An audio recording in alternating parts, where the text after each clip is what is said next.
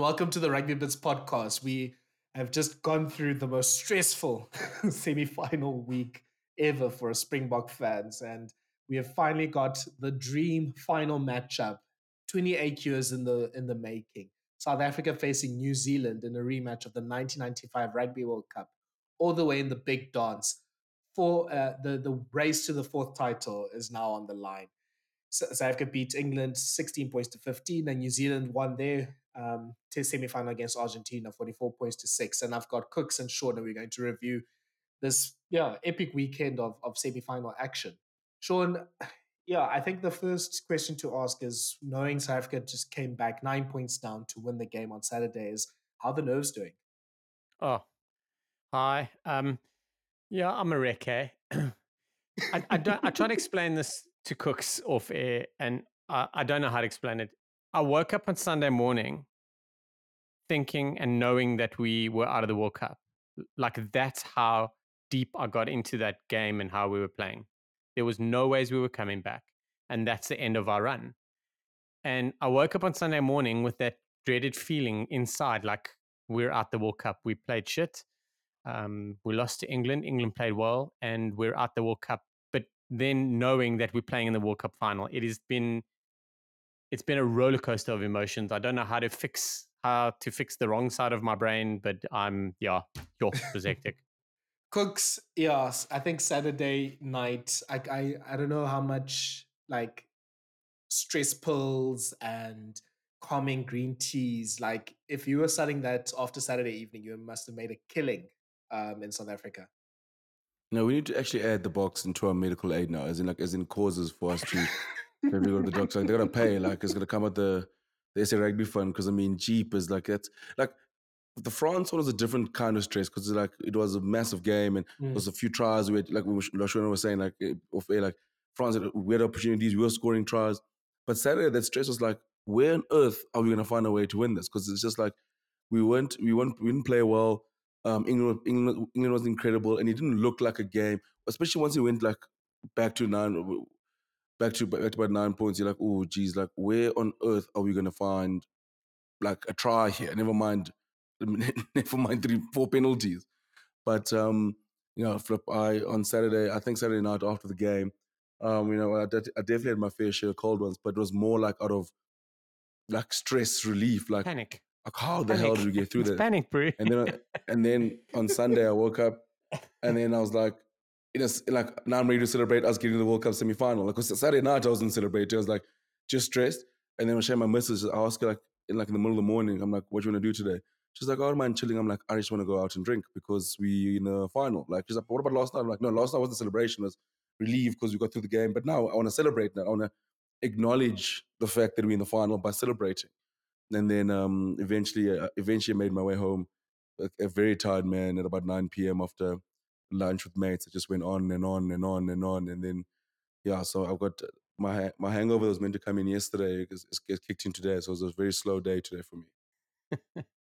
No, I think it was oh. a slow day for most people in the country. And yeah, we've the Springboks have earned the right to have at least one more weekend to stress their fans uh, next Saturday. I was, yeah, I was pretty happy that I was like, okay, I mean, I guess I can watch the Springboks stress free on the third place playoff and just, you know, wave goodbye to Duane Vermeulen and, and, and the boys on Saturday or on Friday evening. But let's get into the game. Um, yeah, I think maybe the yeah the best place to start i think is to give i think england a ton of credit because they really made a game that was i mean pre-match i think some some I, I, even believe that the game wouldn't be too competitive or at least maybe maybe would be competitive for a little bit and then the springboks run away with it um, england have sort of upturned the form that they had you know in losing to fiji they were the unbeaten team coming out of pool d they as Kooks predicted, as as we all know, that they came all the way to the semi final. And Shaun, uh, let's talk about the plan that Stuart, the Steve Borthwick had. Like it was, it was a great plan. It was executed to perfection. But yeah, how did they put the pressure back on the Springboks in that first half? The key for me were the changes um, he made in the starting lineup ahead of the game. But the big thing with making changes is um, the Springboks do it really well is making sure that those changes, like they execute their plan really well. um, and England did that. Joe Marler, Dan Cole um, starting. They've been benched forever. Um, we all know that um, that that Genge and Sinckler normally start. Um, but the plan was there, and as mentioned last week, was that looked like that England wanted to speed things up in the second half. Um, but yeah, that plan of bringing um, Marler and Cole on was outstanding. They showed up at, at scrum time.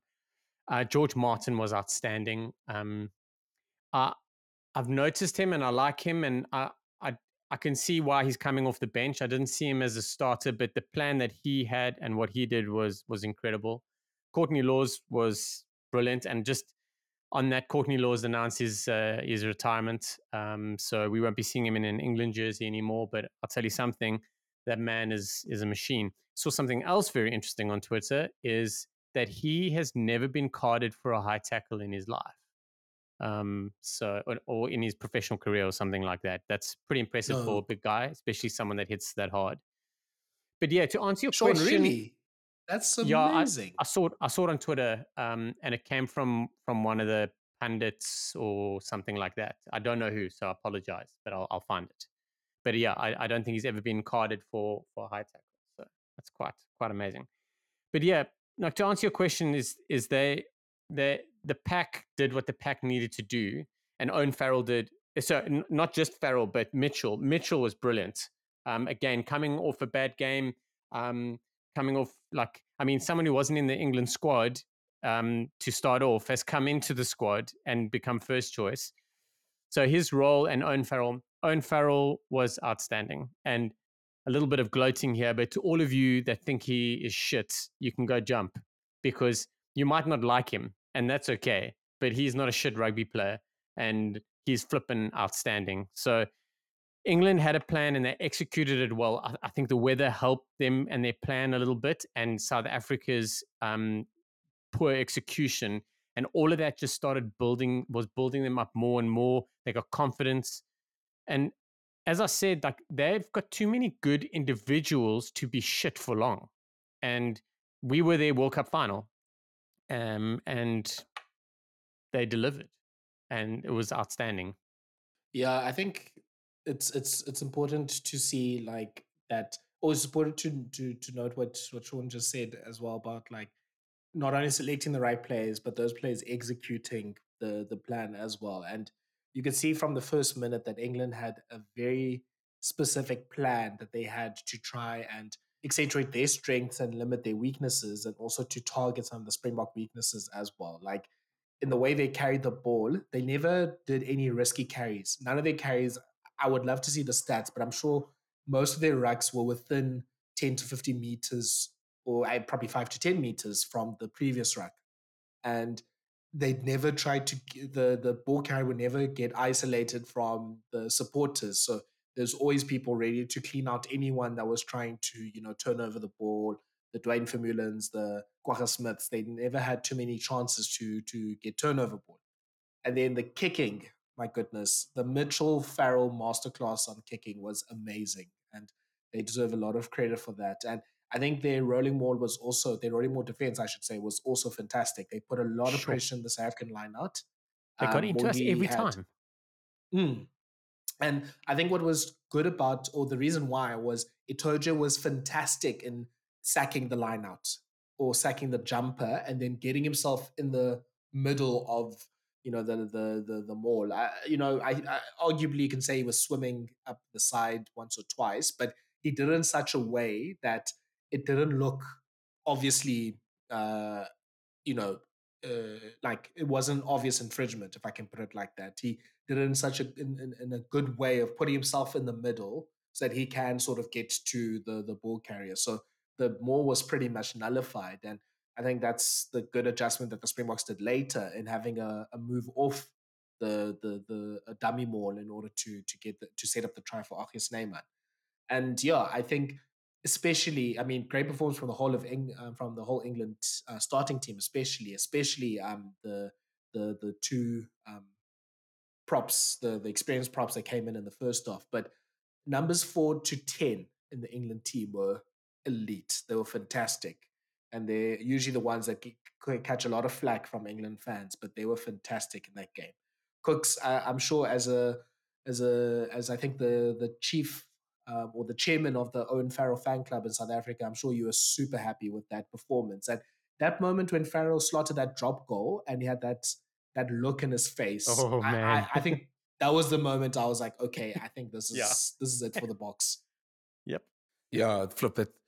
Because when that drop goal happened, I thought, well, we England was sort of starting to make a few mistakes that they kicked, they'd um, gone out on the kicked on the full.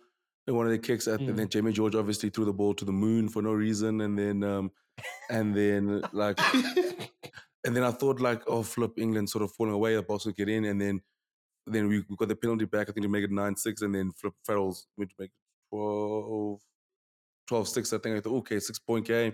Sort of crawling away back in here, and then Farrell started that drop goal, and I was like, yo, that that could be the dagger. But I thought he was fantastic. I think he sort of the way he managed that game, um, and just sort of just showed why he's such an incredible rugby player and and why he's had a long career, successful career with England and of his Saracens. I mean, he, I, th- I thought he kicked fantastic with the boot, with um, boot uh, for touch, I mean, for goal, for, for touch, even in his in his box kick was amazing. But him and and the other my other fan, my my other fan boy, Freddie Steward, I thought he was the absolute bomb diffuser. I thought he was. Mm. Oh, jeez, I thought Freddie, I thought Freddie Steward was good. uh, Was very good as well. I thought Daly was good as well. Very underrated performance in terms of just uh, not a Daly type because Daly's obviously big in the attack with ball in hand, massive boot. But I thought Daly's kick chase was absolutely fantastic all day long. They just kept putting, they just kept putting our our wings under so much pressure. And even when we did actually end up catching the ball, I thought England was so good in being able to adjust of knowing when to contest, sort of, oh, come down, wait for the guy to come down and just flood the breakdown. So it, was, it was such a great performance for them. But I thought that they did make a few errors in terms of, I think what the Springboks have done very well uh, against France and against England is when teams have had a sustained period of dominance, especially in the second half, the Boks don't give away the try that sort of kills the game. They sort of manage to keep themselves at arm's length, at arm's length, at arm's length. Like against France, kept them at four points, kept them at four points, and you're thinking, oh, geez, where are we going to find a try? Where are we going to find a? Tr-? And with England, like there's those times there when we had a had a line. I think the Jamie George threw skew. Like if they score, they'll make it 18-6, and it, it, it pretty much becomes now you're trying to find two tries. It becomes the game. The game is over. And I thought they had one or two chances they missed, but the Boks. I think they they they do very well. The last, they do last, the last two weeks have been very good in making sure they keep themselves in the fight, even if it's at arm's length, even if like it it doesn't look like it, but they just manage to keep it themselves in the fight to to be able to put something or to find a try somewhere. But I thought England. I, I saw Jamie Marlowe tweeted like we like we blew it, and I was like, they definitely didn't blow it. It's that's as as well as they could have played, and it's one of those things. Sometimes you just get beaten by a better, a better side, and I, and I also thought they did so well to bring the Springboks to the gutters, as, as we like to say. Like they brought the Springboks down to their level, and and the, and the accuracies they made. They never actually allowed the Springboks to get into the game and sort of gain any momentum. And it felt like, and and and, and, they got to a level where England was like, okay, cool. We come down to a level. This is where we can thrive. But yeah, I think it was. Uh, I mean, I'm sure England is probably hurting, but that was. I thought that, that was such a great performance from them. Yeah, I think that was just an elite performance from England, and well done on Steve Borthwick for just a great game plan. Like they, I re- I think they played the conditions perfectly. They played the opposition and some of maybe our frailties uh, in the air. We saw the All Blacks um, focused on that in that um, Test match in New Zealand earlier this year. That in if if you kick if you're the front foot team kick if you're kicking on the front foot against the Springboks, you can you know target the Springbok back three a little bit and put them under under some pressure. And they did that, and you know they so they cut off the supply and the line outs. They didn't really give any any go forward ball there. And George Martin, I think, just to say a word about him, but his some of his hits were just absolutely bone shattering. Like he really stopped momentum of some of the big Springbok ball carriers. Like, yeah, I think there was a lot of great performances from the England 15. And if the game certainly if the game ended if the game didn't have any reserves, I think England would have won that game quite quite easily actually. Uh, But looking at the Springboks, uh, Shaun, yeah, I don't know. I think there's a few possible issues or errors or whatever. I don't know if it was maybe a slight overconfidence, perhaps some of the distractions from the week from uh, Mr. Johan Erasmus and his Twitter account maybe was a factor. Maybe it was selection, and maybe pick, we picked a dry game, a dry game for a wet game. Maybe South Africa thought Marcus Smith was at fullback and not Freddie Steward. But yeah, there was a lot of the the first off, or maybe the team was tied from the quarterfinal. But yeah, the first off definitely wasn't to our expectations. No. Um, but if you have a look at those early subs, they were all the big boys against France, all the guys that performed well. So I'm leaning more to um, a flatness as opposed to anything else. I think the guys were flat, a bit down, and as Nick Mallett mentioned a lot, is trying to get yourself on that that that plateau again emotionally um, after that French game would have been a bit hard. So yeah, that was that was the thing for me. The other thing that I I do want to say, and I mean, remember when Mbonambi was pulled off early? What's it, 2018 or 2019? And um, everyone shit the bed about it, and the coaches came back and were just like, "It's a plan. If a player's not on, he's not on, etc., etc." And that happened this weekend, and we pulled a lot of players early, not just Manie. We pulled a lot of players early, but there was clear that we had a plan and it wasn't being executed for whatever reason, whether it was the weather, whether it was for um, not having Marcus Smith at the back um, for us to target or or what. It was it wasn't being executed and there's one thing you want from your bench every single time, and that's to up the tempo. And that's kind of been our bread and butter forever. Um, the bench comes on and they change the game and I've never seen it change as much as it did this week. It took everyone a while to make it change, but the the guys around them were the it the, the guys that came on were contagious. It it affected everyone around them, and it was key. Um, just a quick one. I saw uh, someone say that um, like that's many many Springbok career done and whatever, which I thought was an absolute career. Lo- yeah, like his, his full career, like is going to be that. That's it. Now it's going to kill him emotionally, but the, the team have lost faith in him, and I thought that was the worst worst take. I, I don't agree with that at all. And the one thing that we've been saying along the whole way was how, like, the team are together as one. Like they trust each other. There's no enemies in that team or anything like that.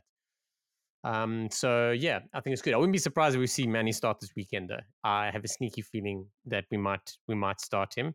Um, but again, the weather looks like it's going to be wet, so maybe not. The other great and hilarious tweet I saw, and I apologize for not remembering who's sending it, but the one was after the Springboks brought Pollard on, anyone that made a mistake was subbed. so after that, that was pretty Reinach, mistake off. so Willem's yeah. a mistake. Like can't oh. really. I was like, oh. I was like, what is going on here? Even Eben felt yeah. the brunt of it. I was like, hi, Yo. Duane dropped that high ball off. Gone. it, uh, you can see like, the guys as they do it. I can just see them deep down going, "Oh shit, I'm off now. I might as well just start running." It felt like the purge. Like it, there was just like that five ten minute period in the second. Because look, when the second half started, I was like, okay, the Boks are gonna sort of wake up. It's 12-6. They're gonna get into basics, put themselves in the England territory, like play their normal game and if them up physically type of thing. And then the second half started and it was just like, oh no, these guys, we still have that fraud box or like second hand box that we that we got in the first off in, the, in the, on the field. And then yeah, that's when the subs started raining in. And then I think our subs bench was emptied by the 50th minute or something crazy like that. Sure, that was about 50, yeah? I mean, we're used to I it, but so, yeah. I think it was more because it started so early that we got so, um, that was so weird. But every single time I looked up, there someone was being taken off. I don't think England Can made I... a sub by the time we finished subbing off all our players. Jeez, that's a great shot. They they had a blood sub, but they might not have. Listen, one thing I do want to talk about, and I'm just scared I'm going to forget about it, but can we please see more of and talk about that lineout move where Kurt-Lee Arendse came through the guts of the lineup. Mm. Yo, mm. yo. I was I thinking, I saw that and I was like, that is beautiful. And then when it didn't work, I was like, that's the game. Yeah, it was great by Mitchell. I think he tapped ankle tapped um, KLA, and then Lawes ran like a madman to be the first one at that ruck, and then he turned the ball over. Like it just felt like England was winning all of those little like 50-50 uh, situations. So that was yeah, it just felt like the game was sort of going a particular way.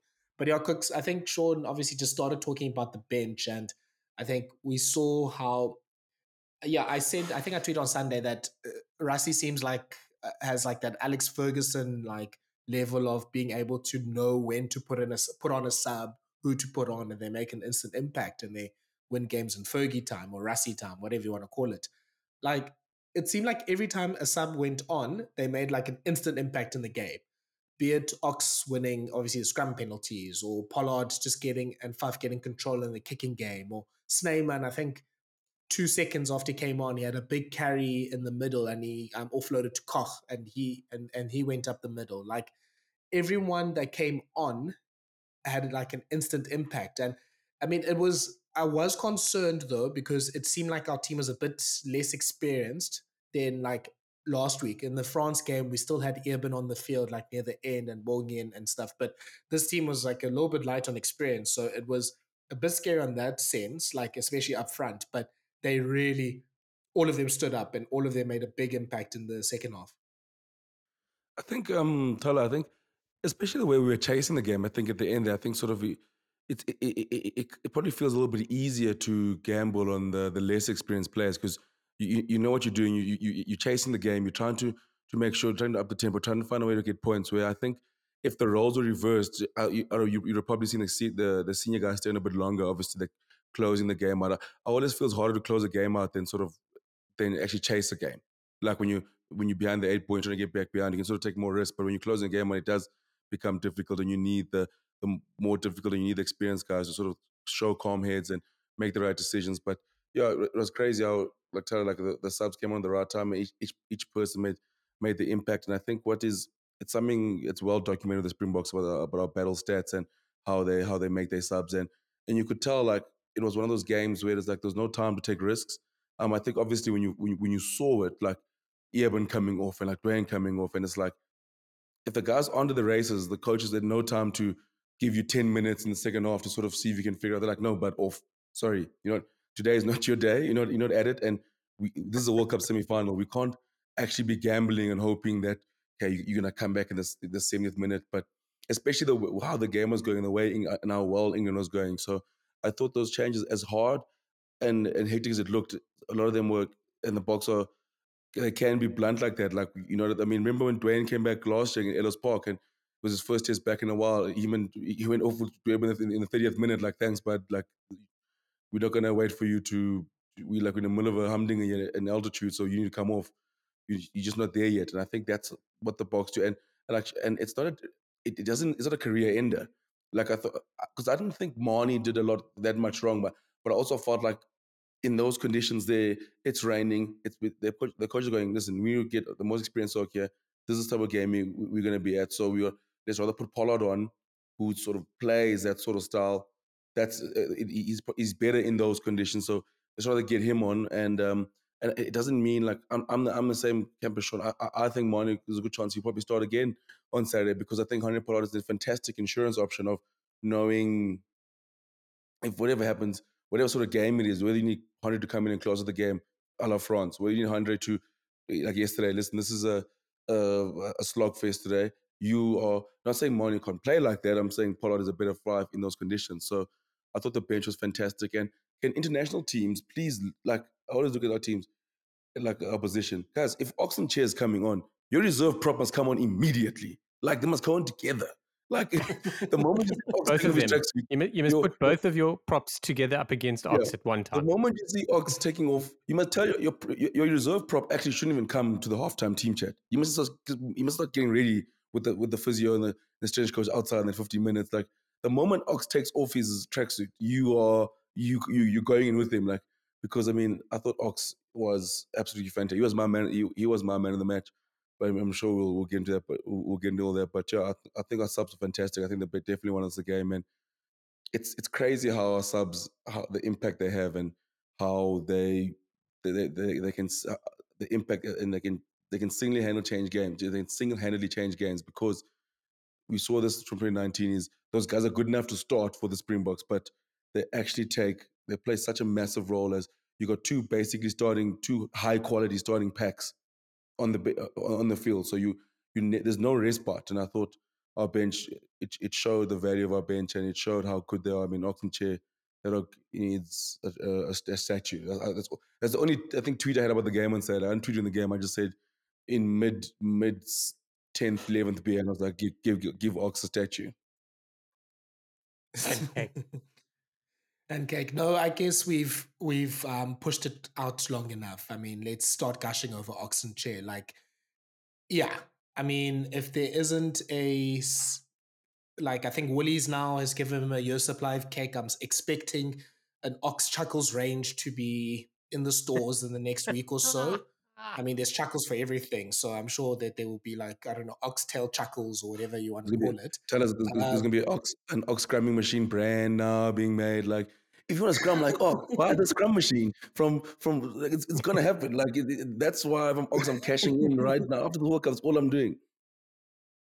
Yeah, look, I mean, uh, Ox's agent, also the Sharks need to pay him good, good money if they want to keep him because I think he's now the best loosehead scrummager in the world at the moment. Like he's, I, I, I don't, yeah, I don't know if people remember the 2007 um, quarterfinal um, between England and Australia when Andrew Sheridan tore apart the Australian scrum, and Andrew Sheridan was, I think he almost that almost built his reputation as a scrummager. Like this should be the game for Ox as well. That it builds his reputation, and French clubs obviously love a good scrummager, and I'm sure they will start being able to pronounce Chekhovaditswe to also get Ox um, in, into there as well. Like, yeah, we if we need to name the Free State after him, like that's also fine by me. Like he was absolutely fantastic in that game. I was it, it shocked me that he didn't win man of the match. But yeah, we can also talk about you know how Pollard impacted the game. Uh, Shaun, yeah, I don't know if you want to also go on about Ox or want to talk about other good, uh, other great players that made an impact in the game. There were only two great players that made an impact. It was Ox and Farrell that I that I thought. Um, Ox was outstanding. Like it was, it was insane. So that first scrum, when so Kooks, you can and Tully, you actually both can probably help me here. So the first scrum, when when he when he sets and, and he loads, I almost feel like he's he's like a spring, like he's a little bit compressed. I was like, whoa, this doesn't look like a good setup.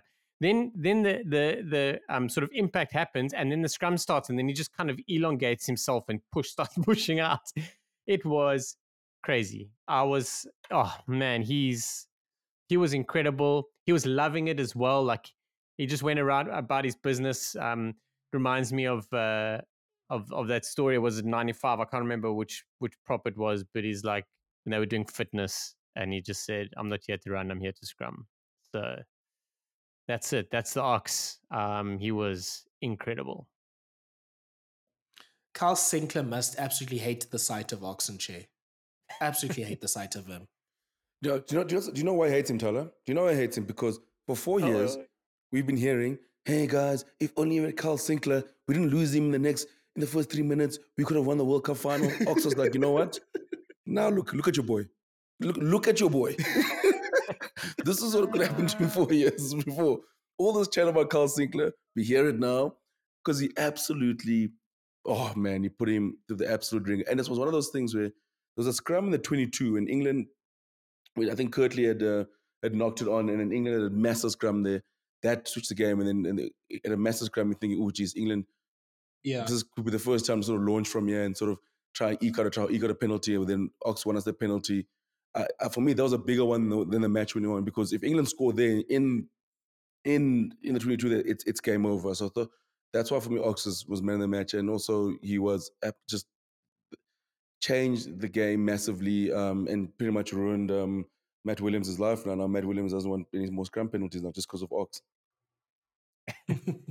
on on Sinckler, um, to me, I saw someone actually tweet about him and Genge um, since they've joined the Bears, but his scrummaging seems to have like dropped off a little bit. He was a lot better and fair enough, he wasn't against Ox last time, but he wasn't against our shit. I mean, we didn't have shit props in 2000, uh, 2019 either. But has his scrummaging got worse, or do we just have his number? I don't know. I mean, look, I think uh, probably out of us three, maybe Kooks knows the most about scrums. I don't know, but um, I just think it's a bad matchup for him. I mean, I mean, Sinckler's not even the tallest tight head. I mean, Ox's whole thing is that he's much shorter than you know most other props, so that's why he gets under like someone like Furlong, who looks a lot worse with him than he does with other props. But it just seems like, yeah, I don't know. Maybe Carl just hasn't really. It seems like Carl Sinckler is sort of focused more on the ball carrying stuff than the scrumming stuff. Genge has sort of kind of maintained his level as a scrummager, but yeah, Sinckler has definitely fallen off, which is why England started with Dan Coles. I mean, Dan Cole um, at 37 years old. And yeah, that's. Can they do that in international re- rugby? Have two front rows, one named Dan Cole and the other one Dan Coles. I mean, and they're like opposite like um, personalities of each other as well. Like the biggest grab in the world and like the most wholesome man who does the stone cold Dan thing as well. Like that was yeah, that's ridiculous. Kooks. I must say, I, I love every time um, Dan Cole plays rugby every time I look, I'm like, is this guy still playing international rugby? I'm like, because it's the 2019 like, where he's like off his feet, and I'm like, because obviously in 2019, poor guy had to play and put in a massive shift and had to basically deal with Kitsy and Beast to one man for but what 75 minutes, which I don't envy for anyone. And then, but I thought, yeah, you said Tali's come very well, and it's one of those things. I think with Carl Sinckler, it's if you have any sort of uh, faults in your in your scrum game, if you're tight head, the last person you want to go up against at the moment is Ox Nché because you'll find that weakness and you'll exploit it. And I think, and also mm. Ox is, is, in such incredible scrumming form at the moment. He's been absolutely unbelievable. And I think with Carl Sinckler, is, it, it is it is a bad matchup. And I think whatever whatever faults he has, I think things you can get away with against most props. Um, Ox just exposed it, and, and it just kept putting him under so much pressure. Hence that last penalty where he dropped his knee, sort of try to give himself a little bit more leverage because I mean, the work that Ox was, was the, the, Ox was doing was absolutely incredible, and it, it, it was tough for Carl, Carl Sinckler. You you almost needed they, they almost needed two Dan Coles, pretty much. Two props was going to be. Mm. Like, we can just sort of we're not going to carry you. We just need you to actually just sit here and scrum. And I think with Ox, especially the way he's playing now, your best bet. I think that's what the All, the All Blacks are probably stressed by the moment is do we have? I think when Lomax goes over, like, do we have another tight head that can that can could just at least hold their own? We, we don't need you don't need him to win scrum penalties. We just need him to hold his own. And especially All Blacks, they'll look to get the ball. They'll look to get the ball quite quickly. So all they're asking from the head, the reserve tight, like, oh man, we just need you to hold, just hold your own here. And it'll be interesting what the All Blacks do. Like, what if the All Blacks even they switch it up and go like, listen, Lomax is a better scrum at. Maybe we might throw Lomax on the bench just because that's how much that's how much of a flipping scare factor uh, Ox is. Like him and Kwagga, I do feel like you actually have to. It changes the way you structure your bench because you have to find ways to nullify those guys. England tried it, and unfortunately, just Carl Sinckler just got folded a lot. You know, yeah, I think it's oh, it's yeah. Uh, uh, there's almost he's almost become the most important player for the Springboks in, in some ways. Like you have to game plan for him. And yeah, I'm very interested to see what New Zealand does um, about that reserve tight head spot because yeah, I think you have to go for your strongest scrummager and just try to survive the Ox Nché examination. Shaun, let's start giving a bit of more praise to other players and, and, and, and share the love around. I mean, yeah, I guess pretty much everyone from that bench could probably get some loving as well. But I want to start with Bongi Mbonambi, who played 80 minutes. Um, yeah, we'll get into the alleged incident a bit later, but played 80 minutes. Um, it seemed like he had to strap up his thigh, um, yes, like triply so at the end. Yeah, look, he has to play close to 80 minutes next Saturday, um, this week Saturday as well. So, like, we've obviously we've made our bed with regards to having no real hooker um, depth. But look, he he he, he adjusted well to the whole throwing, like to to his throwing. Like there was a few calls that were made against him about skew throws and everything at the start. And I think he had a good game in general as well. And I mean, we know now, especially with you know our lack of depth at hooker, like he has to pretty much go and finish these games. And you know, I think he's also a big important part in ensuring that our pro- our scrum stays strong in the 80 minutes. That he's the one scrumming at hooker instead of Deon Fourie. Like he's he's played really well. But Shaun, any other players you want to point out for praise?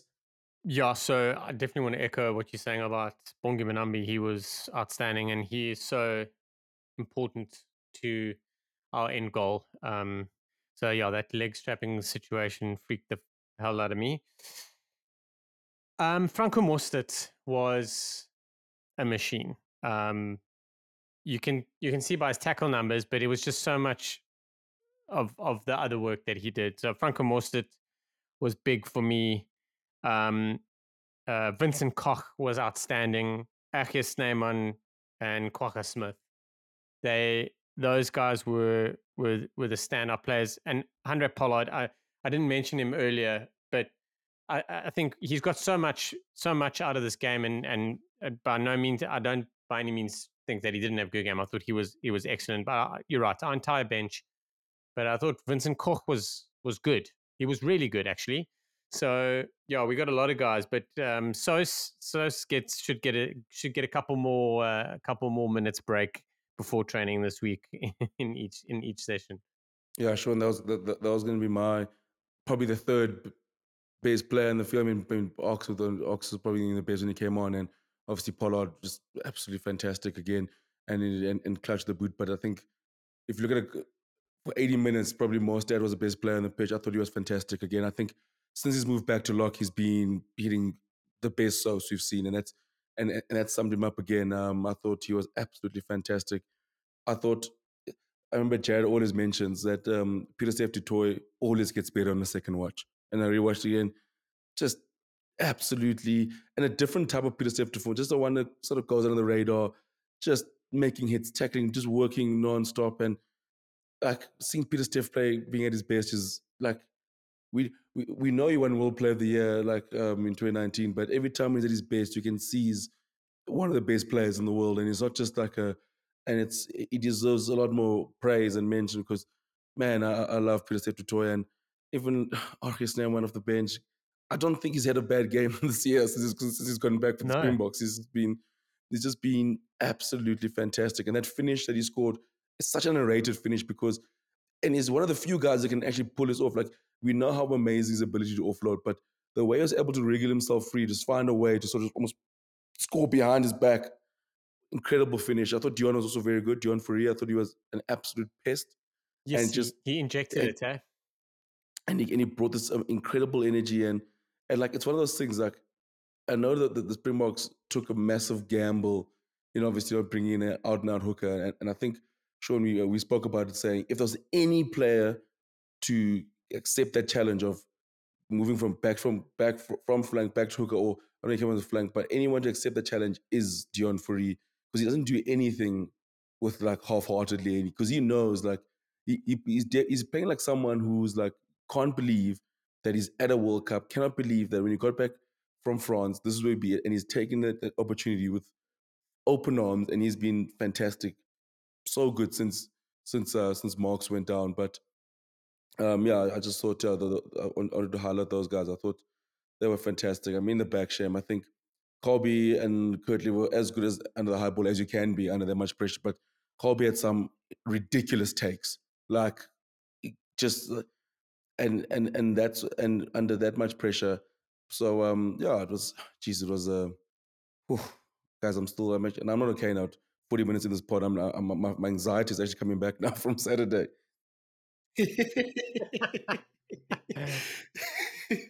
Yo, no, I mean, I think Kooks, you also mentioned earlier, I think the place where England lost the game was that um, five meter scrum. I think it was Arendse that knocked the ball on after Farrell's ridiculous grubber. Um, and that was, was the game.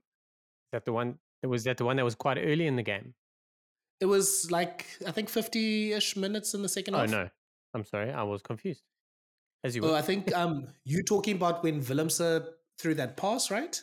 I'm not sure, but oh, yeah, obviously, sure. yeah. But I think it was one where um, I think we, they did an up and under, England got the ball back, and then Farrell got the ball and then kicked it to the corner um, in, with a grubber, and then Arns was trying to collect it, and oh yeah, yes, it, it, you see, he got into trouble there.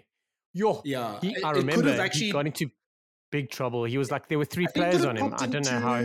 Daly, yeah, like it could have prompted Daly for an easy try. But yeah, the point I was going to make was England, though. I mean, obviously they lost a scrum penalty there, but England, and this was probably the reason why they lost ultimately, is that they didn't really look like they can score in more than multiples of three. Like ultimately, why South Africa won, especially in a game in the rain, was that they were able to make seven points and score seven points in one go instead of obviously having to chip in and have three and three and three and three. I mean, just mathematically, like that makes a big difference in the game. And England, like there were some opportunities that they had with like turnover ball that they won, and you know they had either an overlap and all that sort of stuff. And yes, it was raining, and yes, it was obviously not the best conditions, and the attack hasn't been great. But I think that was the one fault in the game was that they weren't able to just go through hands or you know put in an accurate cross kick or whatever the case was to take the opportunity in the game. And i think that's probably where they lose the game there for um for them because you know they there's there's only so much they could have done with regards to the scrum penalties. Like Dan Cole could only play Dan Cole sorry could have only played 55 odd minutes. And as Cook said once Ox came on like you know he conceded a scrum penalty and he was off um they did as much as they could with like controlling the kicking game and maybe they shouldn't have taken off um, Mitchell but he was also making a few mistakes and South Africa did turn back the the momentum but ultimately I think what lost them the game was their inability to turn one of those three pointers into a five or seven pointer and that could have been the difference in winning the game because if let's say that scrum penalty doesn't happen and England has an opportunity to launch, or if that line out that Jamie George threw, um, I don't know, to the third tier of the stadium instead of throwing it to his line out thrower actually happened and it was a rolling maul. I think there was also another line out that he didn't throw straight that was like a few meters from the try line. Like, I think th- those are the three opportunities and three turning points in the game that England could have actually put the game to bed. And sort of like France last week, that was probably the the losing of the game for them. Kooks. I think I've always my- theory with the Springboks is you've got to be slightly brave. You've got to be able to sort of some take a, a bit of a gamble as well. And I was thinking, man, like if you you got this bench where you want to up the tempo, and um, you, you're looking at um, sort of like okay, cool, these guys Genge and, and um, Sinckler more ball in hand. You got Danny Care on the bench. I was very surprised they didn't throw George Ford in at about say 68, 70 minutes and be like, listen Yep. here, okay, we've got a bit of momentum here. Let's try and see if we can try get a, uh, a try. Because that game, you could tell, especially the second half, it, it was definitely a one try game. And it was, it was, it was pretty much whoever scores the tries, they're going to win this game because it, it, was, it wasn't a game where if you down 10 0, you're not, you're, by 10 points, you're not going to go find two tries. It, it, it just didn't look like that, that sort of game. And so I, I, I was quite surprised they didn't sort of bring on a George Ford with about 12 minutes to go, give him more time. Because when he came on, I was like, you can't play a certain way and then just switch to like an attacking game plan for the last for the last attack of the game. Like it's it's it's it's it's it's. it's I, I know they're obviously desperate, then, but it's like I just felt like if you have George Ford, who has also who has been playing well, I was surprised maybe they didn't actually take, use that gamble 60 from 60, for the last 15 minutes and go, listen, if we we still got Farrell on here, we can move shift him to 12. We still got him, we still got him on here. Look for the three points, but also flip. Our best chance to score a try is probably with George Ford on the field. Let's try and see if we can. Because in the day, if they do try and score a, score a try and lose, hey, eh, you can you can sort of go, oh, you know what, the, the bulk of the better side. I think the only maybe slight regret England would have, uh, I would feel like we should have found ourselves a way where we can at least find a way we can structure at least one form of attack, at least one opportunity to score. And, and George Ford could have probably maybe been that that little spark in doing so. The thing is, I don't think England were hunting a try because remember they they were in the lead up until three minutes to go. So I, for me, I mean, I agree with you. I think Ford. I will, when he came on, I was like, why are they bringing on another kicker? You know, because they didn't need one. But for me, I think England were just like cool anywhere, anywhere in in like 50, 52 meters, we're going to have a crack and try and, and try and extend the lead to four points, and then make Eng- and make South Africa have to score a try to win it. That's what they banked on for me. And then it was too late with with what one minute to go, two minutes to go to bring on Ford to to do what you need to do. You're right. Like he he kind of needs to settle into the game and and all that. You can't really make a difference in one minute. So, yeah, it would have been interesting if they had brought him on earlier with that thought process of still to play as you were and maybe un- unlock if need be. But in my world, uh, I think they were just like, we've done enough. Like we we we on top almost everywhere. Um, we just need the Springboks to make one mistake in the 50 meter radius, and and we win the game. I guess they were maybe going at least in that last minute for double drop goal options as well. So if there they could have gotten like they just need another 10 meters and i think they would have um, set up for a drop goal. Yeah. So it just they carries were just ineffective and they couldn't really do anything. And Kooks your prophecy on billy vunipola came to absolute fruition. I'm tired of that guy guys. Outstanding. i'm tired of big billy against the springboks. And england and england even tried to be like you know what? Duane's off now so we should be safe.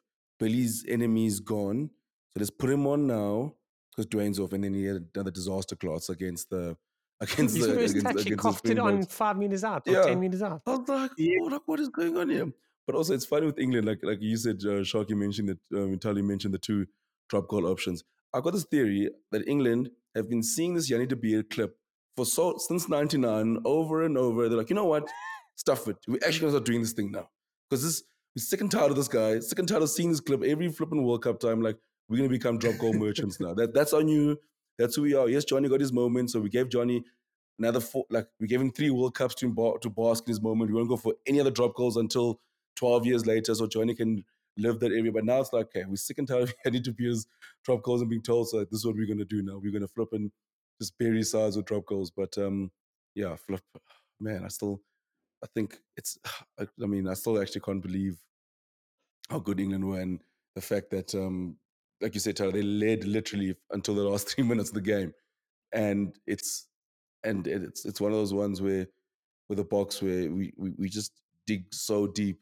I don't know how deep our well is, but I hope uh, the construction workers are working overtime this week to find more water there, and and then they need to come. They need like whoever's digging the, the wells for uh, for the Springboks must come and must must must must carry on working overtime because hey, guys, the the Boks' ability to dig deep and find something and find resolve and find a way to keep winning these games. It shows how just how tight the squad is together now and and and and the and the belief they have in the, in their side. Because I mean, like, I just I just sum it all up. I I, still genuinely don't know how we won that game.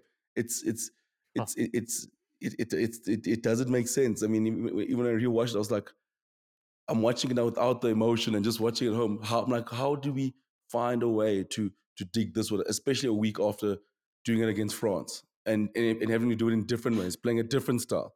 So no, it's it's it's it's such a, a fitting testament. I know we've saying like, yeah, we're a bit flat, but in the end of the day, I mean, that's what you get from a high class side, high class coaching out, outfit, and, and it shows that when when push comes to shove, dogs keep finding a way.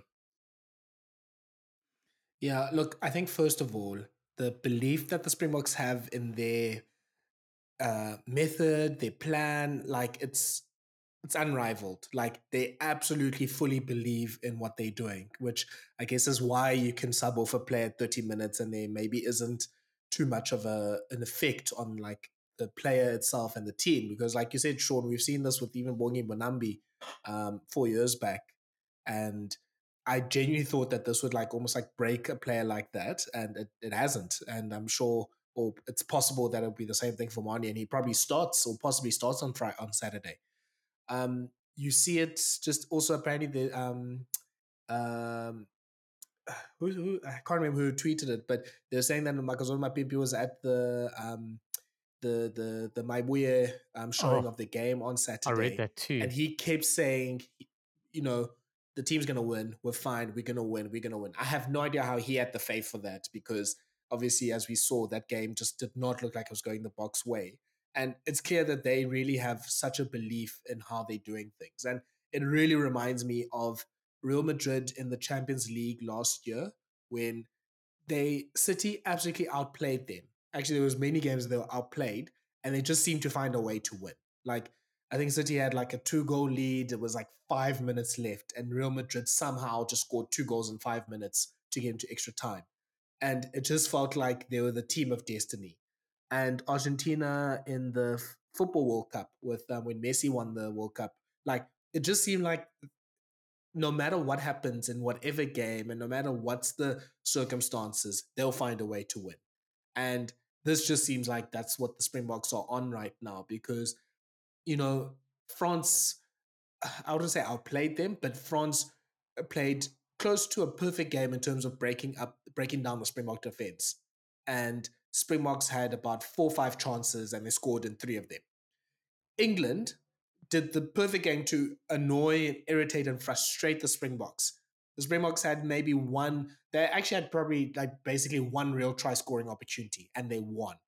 Like, I don't even want, like, my mind, talking about Saturday, my mind is saying the Springboks are tied. Like, there's no way they can do this again against the All Blacks. And obviously, we know the history with the All Blacks. But how do you stop a team of destiny? I don't know how you do it. So it it you you need to like almost factor in another 14 points or whatever for the Springboks to do all their bullshit to like to to turn games around at this stage. And Thala, I think also like I was thinking back today, uh, yesterday and today about the 2015 All Black run in terms of like their playoff run, like their ability I mean, against France, it just blew them away. But like then against us, they just sort of managed the game and just sort of just chipped away, chipped away, chipped away didn't knew what they needed to do to win the game. Didn't have didn't didn't need to put a, a attacking masterclass like against against France. Then against again against the Wallabies, playing a different sort of way and knowing that these Oaks we can sort of we know we can get tries against Oaks and they were able to put the Wallabies away that way. And I think the Springboks also the ability to be able to assess conditions, assess teams, and know and know how to win these playoff games is is absolutely incredible because you look at 2019 against Japan, we knew taking with the gutter, we're going to absolutely bully these Oaks against Wales. Get ready to absolutely get into a tactical masterclass, a tactical battle, found a way against England in the final, threw the ball around a little bit more, sort of caught England off guard, and and and and um and and, and now this year again they're just finding ways, different ways to win playoff games, and it just shows just the belief and in their structures and and it's the, and that's the one thing I'd love about the about the Springbok until you mentioned, and it's so true, is the absolute belief they have in themselves, is knowing how to win games, knowing how good they are, knowing this, and within all those players now, I think, which has been something that's been, I think, driving us crazy for the those three years when when last three years we couldn't get a championship, we were a bit inconsistent. Because we were just trying to find that balance between our great defense and our tech was building, and now we we can we can be in situations where we can go into a attacking game against a front side where we where we need to score 30 points, or we can, if needs be, in the rain, you're not playing well, we can just revert back to type A, kick well, defend well, make sure CPC is good. And now, and he puts us in a good state, I think, with the All Blacks as well, which is why this game on Saturday, it's such a one such an interesting battle because the All Blacks against Ireland also showed that listen, we can go we can go deep deep as well and then we can also put teams away as very quickly in, in, in the game quickly against Argentina.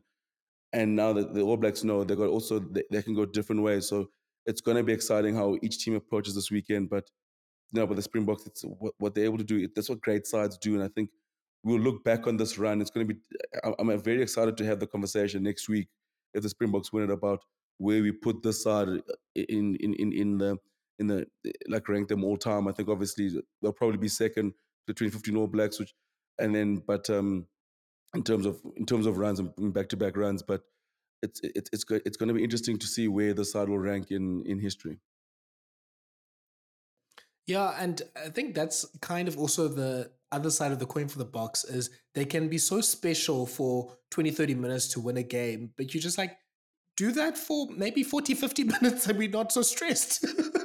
like then Shaun isn't you know, talking himself off an existential crisis. Cooks isn't, you know, going out drinking on Sunday just to like relax and all that sort of stuff. Like the special, how this team is special. This team has always been special. Teams has a group of special players and a great coaching staff and everything. But sometimes there's just like games like today, I mean, on Saturday, and they actually, at least they won it. But like there's games and moments where you're just like, no, man, you're better than this, man. Like you can play a lot better. Like, which yeah does make the i guess it makes the ride a lot more interesting and frustrating sometimes but like yeah this team when when the team touches its potential it's untouchable like it's really hard to stop there's nothing you can do really to stop it but there's so many moments when you're just like hey man just do do what you're supposed to do here and like we won't have like stress like there's so many things about like uh, I tweeted like my 23 for the for the final, and people saying, "Yeah, the, but we need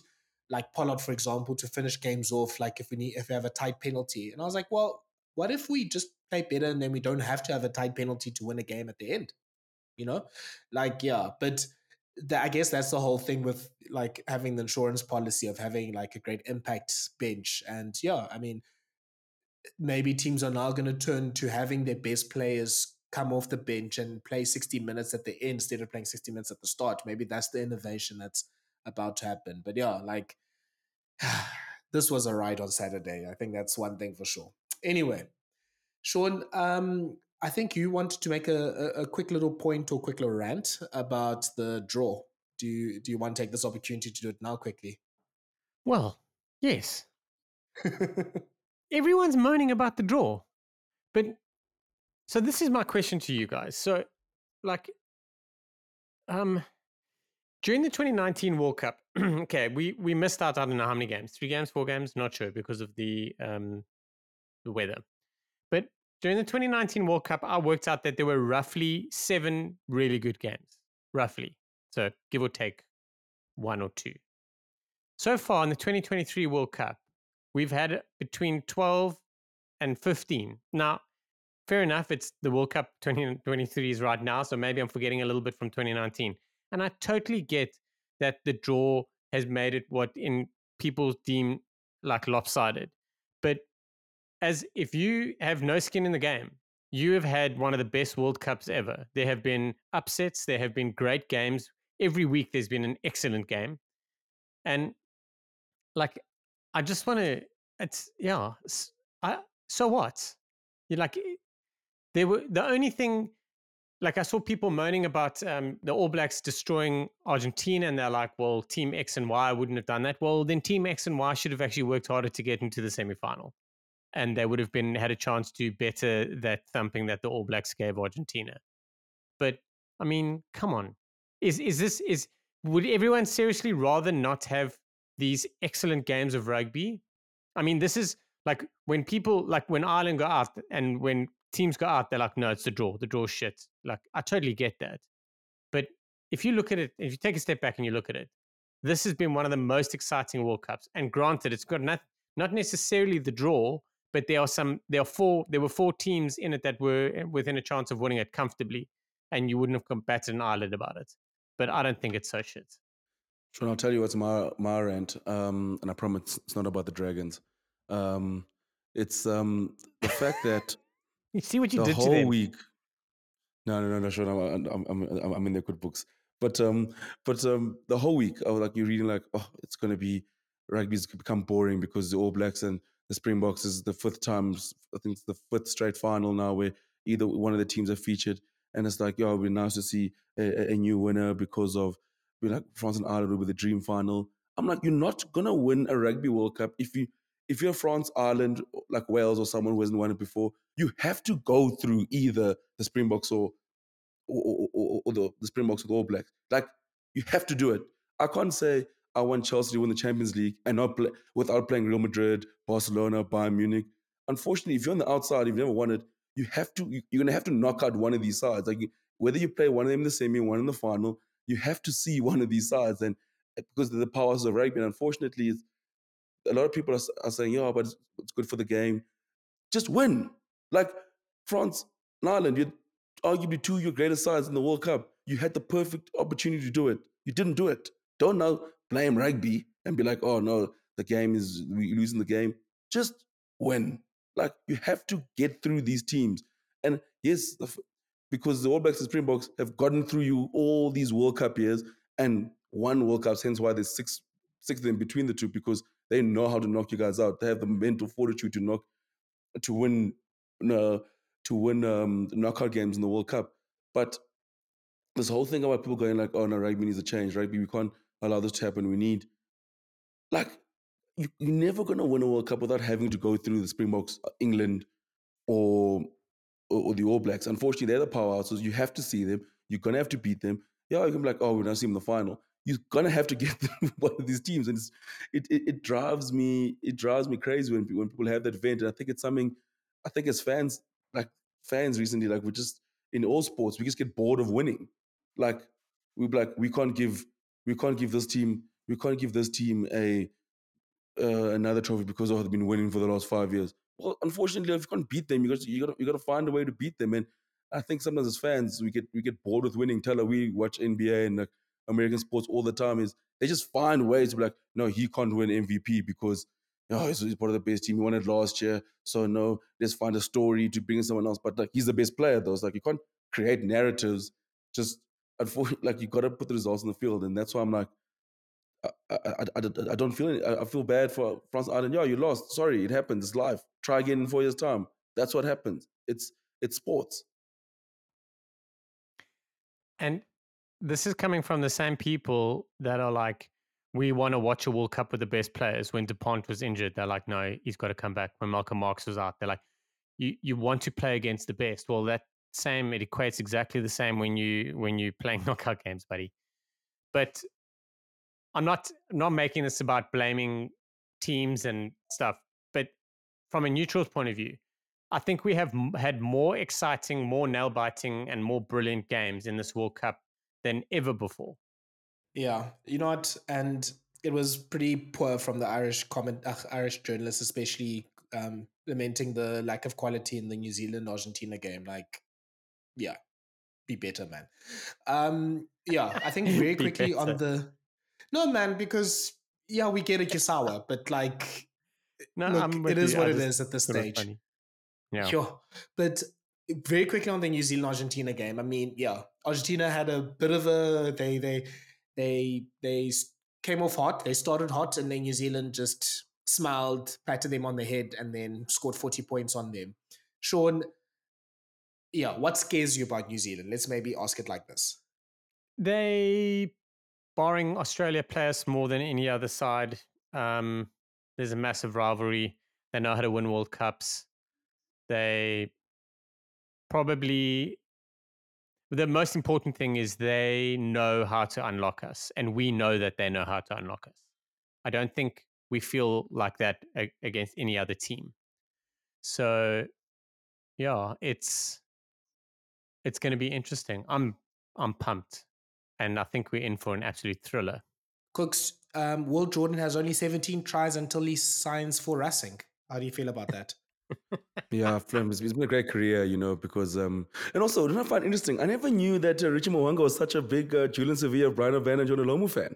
Like I, I, didn't know that um, those were his heroes. Those are the yes, guys that he had on his that, eh? on his wall. Because how on earth do you not post that? I was like, you just watch the score 80 meters to score a hat trick, and he's, he's a meter out, and you don't like like at that stage you could even roll you, you could even rolled it to um, Will Jordan like find a way to score.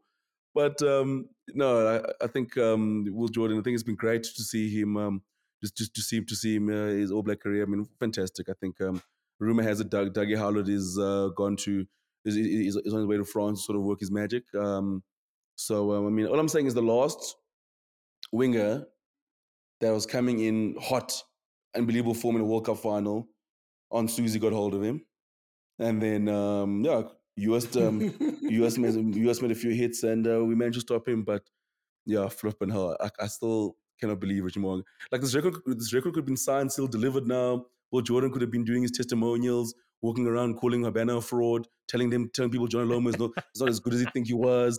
Julian Savea is not the player that you guys think he was. That could have been Julian Will Jordan's whole week. but now he's going to deal with the pressure of like, I bet you every Will Jordan he's gonna Will Jordan has to be in a press conference this weekend and he's gonna get asked about the record and he's gonna be like, no, it's about the team. You know what I mean? Like all those cliched answers, but um, shame. So what's he's got about 17 tests left. Shame that without occurs. Like, don't be surprised next year if he like he scores again, and the next thing you know is yeah, coming a star for Racing Metro, winning Heineken Cups. no, All Blacks were absolutely imperious in their attacking form, but yeah, Argentina didn't really give any line speed, no real intensity in the collision, and yeah, New Zealand were able to just run amok there. Mark Telea with 14 defenders beaten. Argentina missed 50 tackles on Saturday on Friday wow. night. 50. I don't 5 0.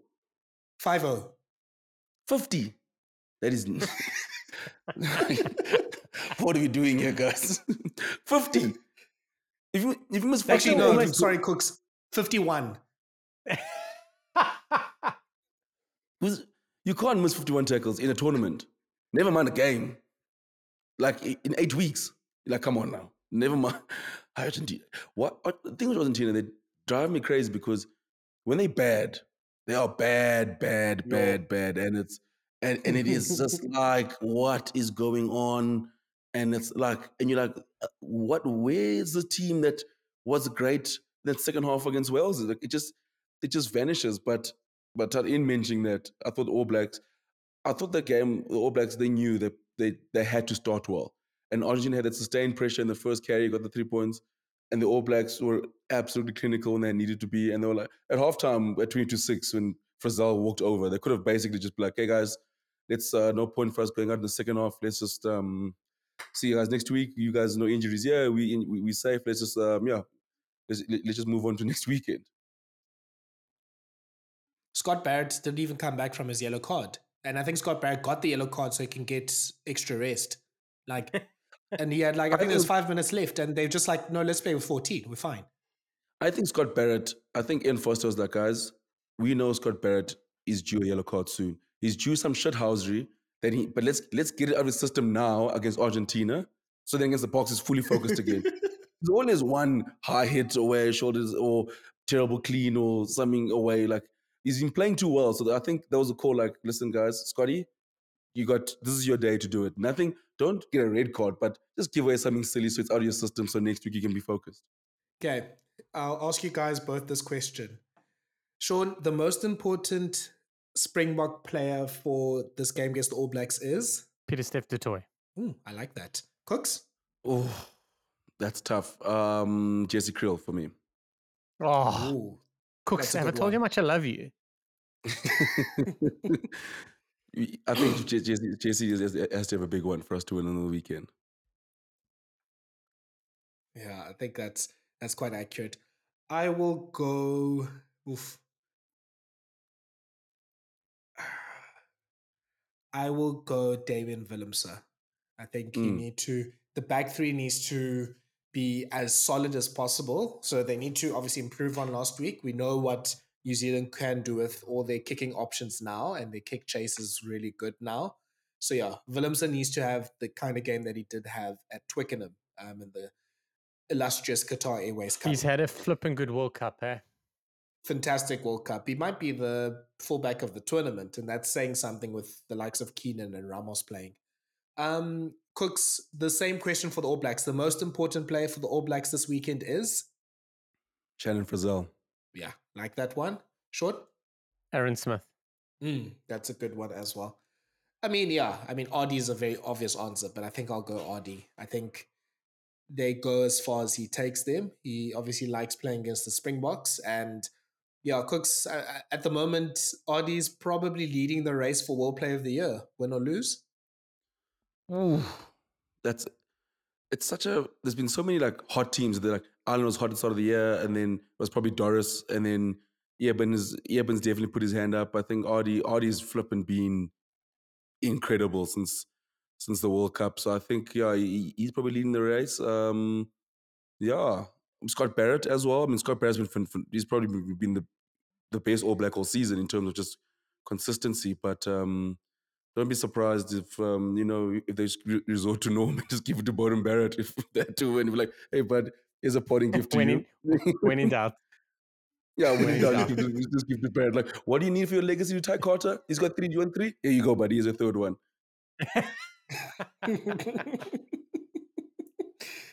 Okay, and then the Shaun, the clash, the individual like player clash you're looking forward to is?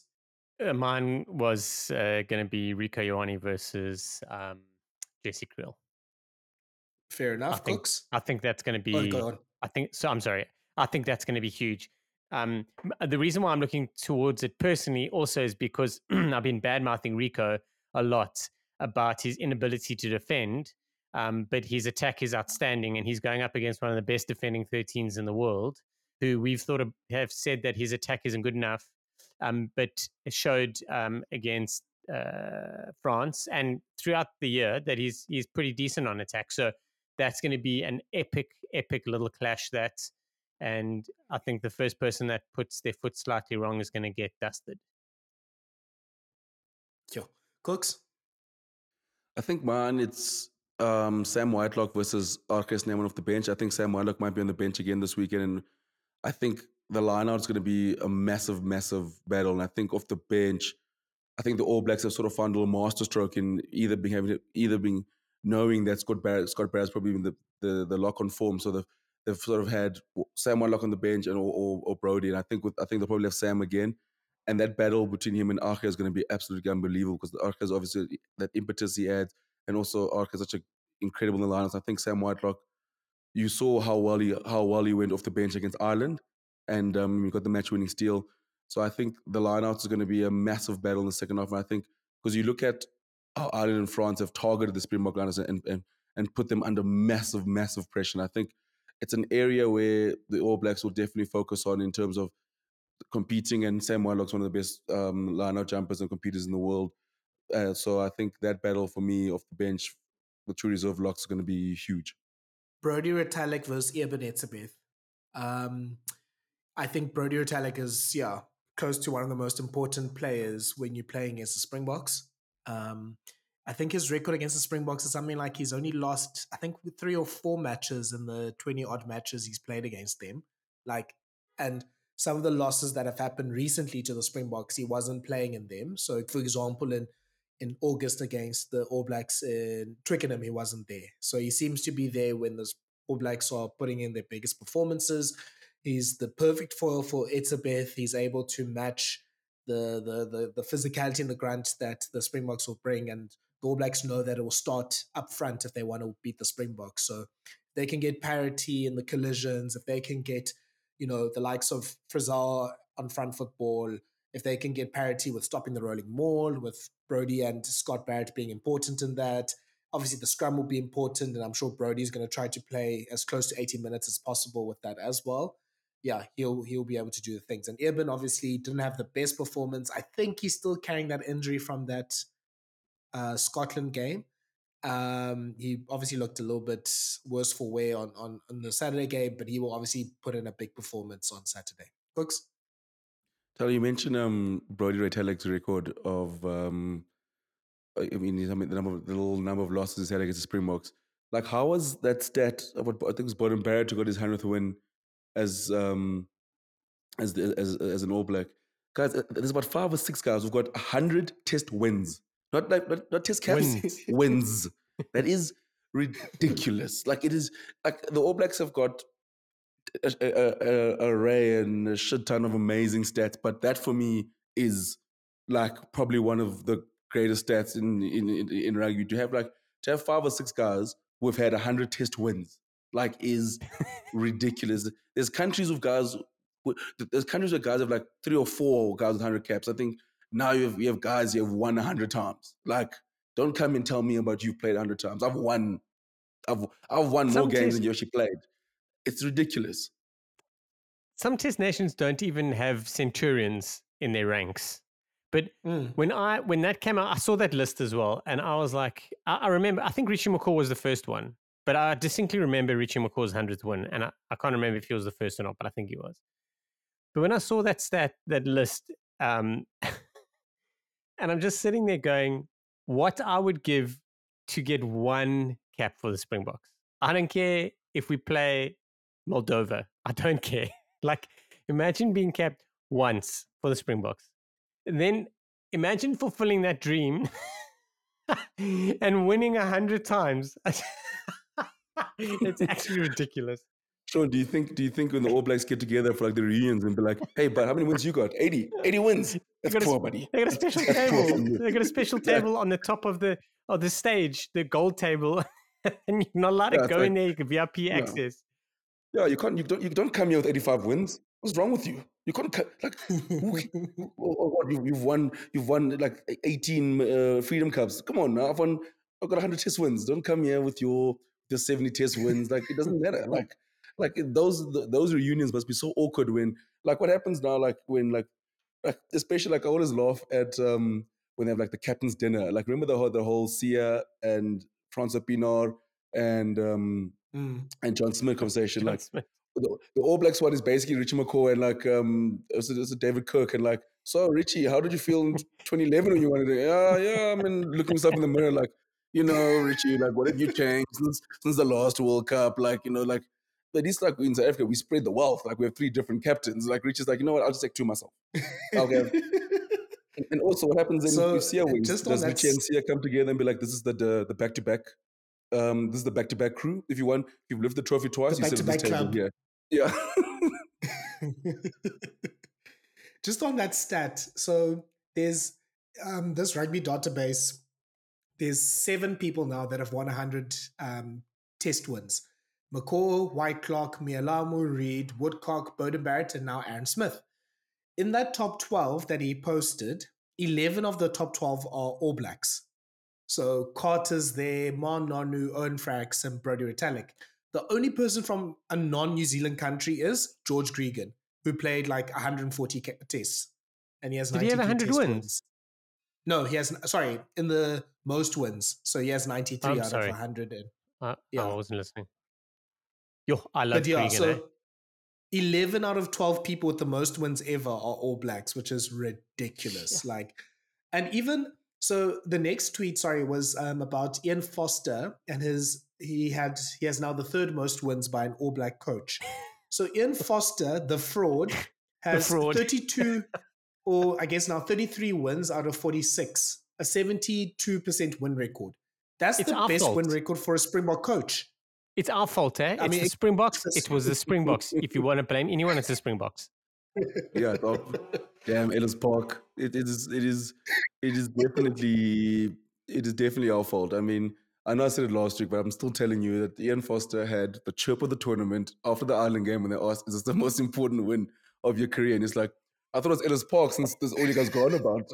like, you always remind me about Ellis Park. I always hear about like, hey, uh, uh, like, hey, first of all, this the best training. Like, no, not since Ellis Park. Nope, nope, no, no better station than the one against Ellis Park. It's, uh, I promise you, win the World Cup and they'll be like, yeah, winning the if they win the World Cup, like, yeah, winning the World Cup is great, but geez, but Ellis Park last year, that's the one. That's that's that's more important than anything else. That's that's a victory I'm measured by. Oh my word. Guys, I think just to round up the pod, I mean, we have to talk about the quite serious allegation from Tom Curry, um, alleging um, that um, Bongi Mbonambi call, um, used a racial slur against him. Um, and that's been now investigated or being investigated by World Rugby. So we'll hopefully hear what the results are pretty soon, because obviously there's a lot of consequences for that. Just for context, I mean, the most similar incident that's happened recently is Joe Marler using a slur against um, one of the Welsh players, Samson Lee, and he was banned for two matches. So, yeah, there's obviously a serious consequence that could happen if this is true. Um, to read a tweet that I just saw now, Mail Sport has um, tweeted that Springbok fans say Bongi Mbonambi's Bongi Mbonambi was speaking in Afrikaans amid alleged racist slur and Google Translate shows that they may have a case. Um, Kooks, this has been the wildest 24 hours for Google Translate, Afrikaans, the color white, um, yeah, ever. I don't even know what to even say about all of this. I know we've seen so many uh, thoughts of people being like, no, because side means the word that in Afrikaans, the word that um, that Bongi used. I mean, it's just, it's just one of those things, and like I just love how like we, we, no one's got the audio. like, but we're assuming at that moment Bongi was speaking Afrikaans. I'm like, okay, I get it, but but then we go, okay, like there's no proof of allegations, but I know Bongi was talking in Afrikaans at that time. That I do know. I'm like, how do you like? I miss the days sometimes. We just wait for the investigation. There's no proof.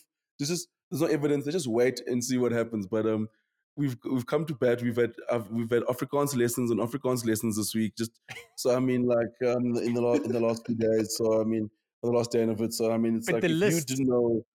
Yeah, there's been a list of things that would have said before you would have said that word. There, there was that that educational list too.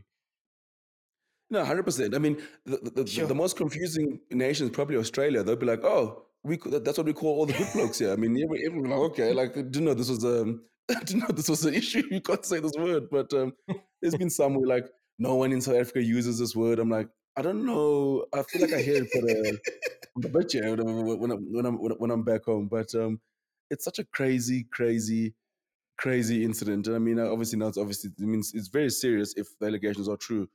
Which, but I, I, that's why I'm like I haven't like say anything about. it. I'm like I'd rather just wait until the the investigation is done because that's how big the allegations. Instead of assuming what was said whilst I was watching TV and the Oaks were on the field and there's no certain comms, but but also. But Ben uh, O'Keeffe makes me laugh, and it's like when, when Tom Smith, I mean Tom Curry asked him, he's like, "No, what must I do?" He's like, "Nothing." I'm like, "What?" Hey, thanks, Ref. Thanks for the advice.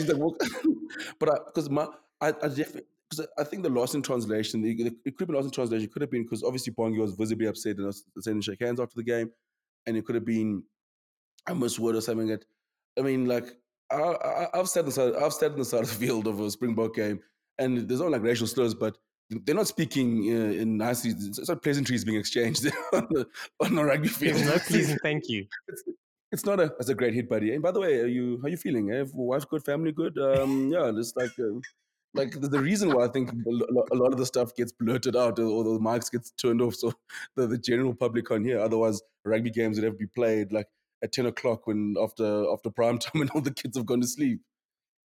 Listen, Cook, careful what you say, because Australia tried that. Australia put games at a time when no one was awake and you hated it, eh? So be careful what you wish for. And what do they get for that, Shaun? Out of the World Cup. Now rugby is the 12th Wow. most, now, rug, now rugby union is the 12th most important sport after fencing, after after fly fishing. So that's what they get for it now. See what happens? You do nonsense things, play silly games, win silly prizes.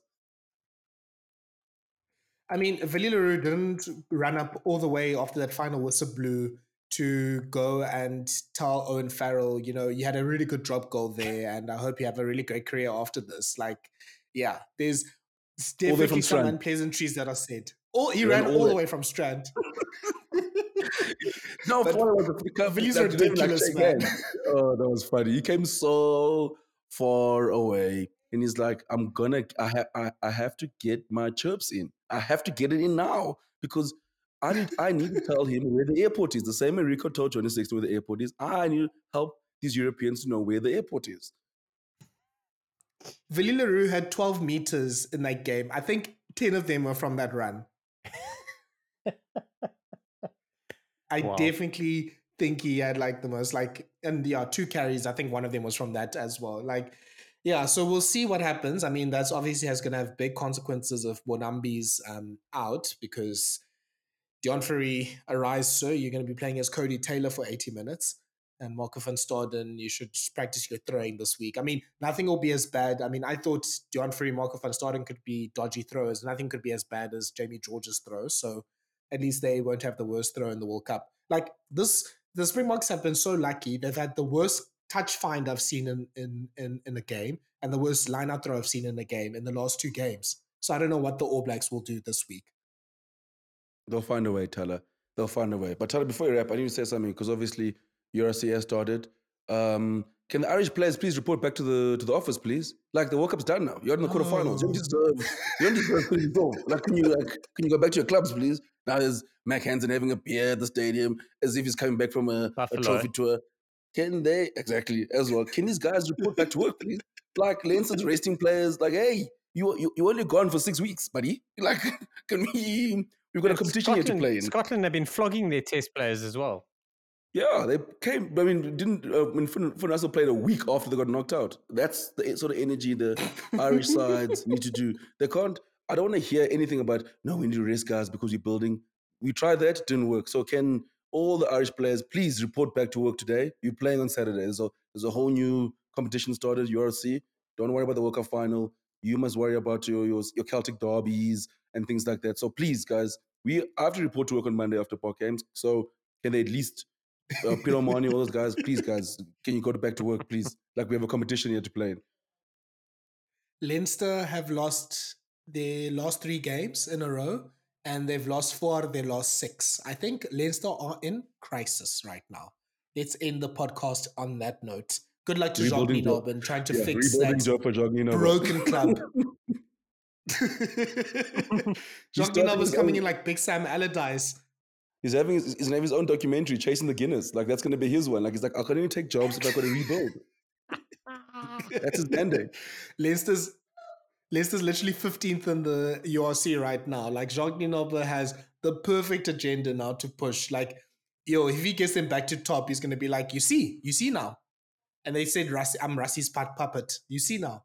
So yeah. So do you think, think do you think Jacques, do you think Jacques was working on Monday? So like is he gonna win the World Cup on Saturday and then oh 100 percent take the team meeting on Monday? Like, listen, boys, um, enjoy the tour, uh, the parade tour. Let me know if you're coming past um if you're coming past Dublin. Um, let me know. I can hop on there, but like, oh, I'm, I'm, I'm I'm playing against the Dragons on Saturday, so I kind of I kind of have to go to work. Johnny Sexton's gonna call that man from from his trophy celebration, say, "Hey, you have a job to do here. Don't even try that stuff with us." No. So Leicester's at the bottom. Sacha Mngomezulu has scored the most ridiculous try you're gonna ever see. Like ridiculous football skills from Sacha. Like Lions are having people propose to them at Ellis Park. Like, yeah, the RC is fully back now. Shaun, did you see that proposal? I did. I saw. Uh, I only saw the proposal because I saw all of the abuse that that poor couple got afterwards about like it's the only win the Lions have ever had. Um, like you know the state of Lions rugby when you're proposing and you're busy getting thumped on the scoreboard. Oh, I don't know. Yeah, Do you know what, Shaun? Well, but that pretty cool. Is an ab- that guy's an absolute genius because I'm telling you what happened. He got to Friday and he was like, mate asked him, hey, like, Johan, were you watching the game on Saturday? We planned here. And he's like, oh, crap. Yeah. I did not make plans with the missus. And now she's booked me to go to all these places. We're going to watch with the in law. The only way I can get out of this is to propose. Because then if I propose, like, we have to go celebrate with the friends now. Angry. Let's go celebrate. Like, we've got to go out to our friends and celebrate us having the, the ring. And it just happens the Boks are playing a little bit later. So um, it's I think it was a tactical masterclass for that guy. He knew he had to pull something out. He had to pull something out, and he's like, you know what? Let me propose here at uh, Ellis Park. yeah. no, URC.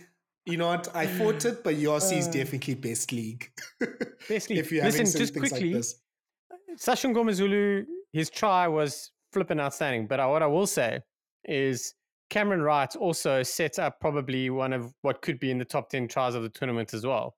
I don't know if you saw it, but the Sharks turned the ball over. I think Munster were attacking in their 22. Cameron Wright gets the ball out on the left, has put in a whacking kick, and it's trickled out in the 22. He's raced up, got the ball, quick throw, and Sharks score. Pretty good. Oh, I need to see it. Okay, so I have some highlights to ha- to catch up to. Scarlets were terrible and Loftus on Saturday. So yeah, lots of things uh, to catch up there's on. A new, but...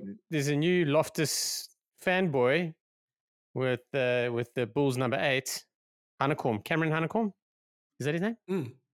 Yes. I can't remember. His, he was flipping cooking. Another big lad. Apparently, he's quali- he qualifies for Wales. um, Adrian. With surname Adrian like Hanekom, he must qualify that. for us first.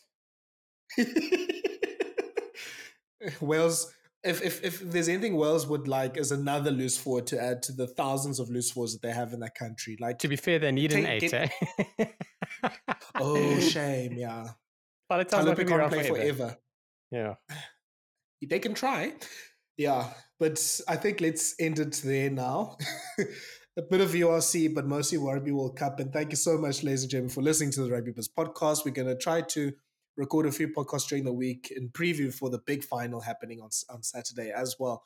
And guys, we also have to talk about the third and fourth place playoff, I'm sure. Like, Kooks, I need to hear all your analysis on yeah, whether Bevan Rod is going to be able to take England to the promised land of the bronze medal.